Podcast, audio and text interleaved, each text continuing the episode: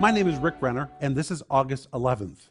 And our gym today is called The Importance of Truthfulness. And in 1 Timothy 3 8, the Apostle Paul is giving the requirements to be a leader in the church.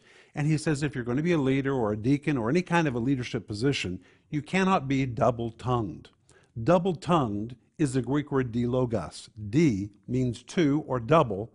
The word logos is really the word for words. When you put the two words together, dilogos, it's translated in the King James Version double tongued, but it actually means to talk out of both sides of your mouth, to say one thing to one group of people and to say another thing to another group of people. In other words, you're fitting your words to match whoever you're talking to at the moment. You're insincere, you're just trying to be pleasing to whoever you're listening to, and you're not really being true to your own convictions. You can't be a leader in the church.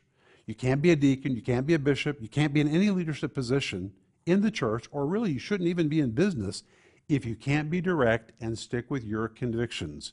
It doesn't mean you have to be rude, but you can't change yourself like a chameleon based on whoever you're talking to at the moment. Being truthful is a requirement to be a leader. And that's what I want you to think about today.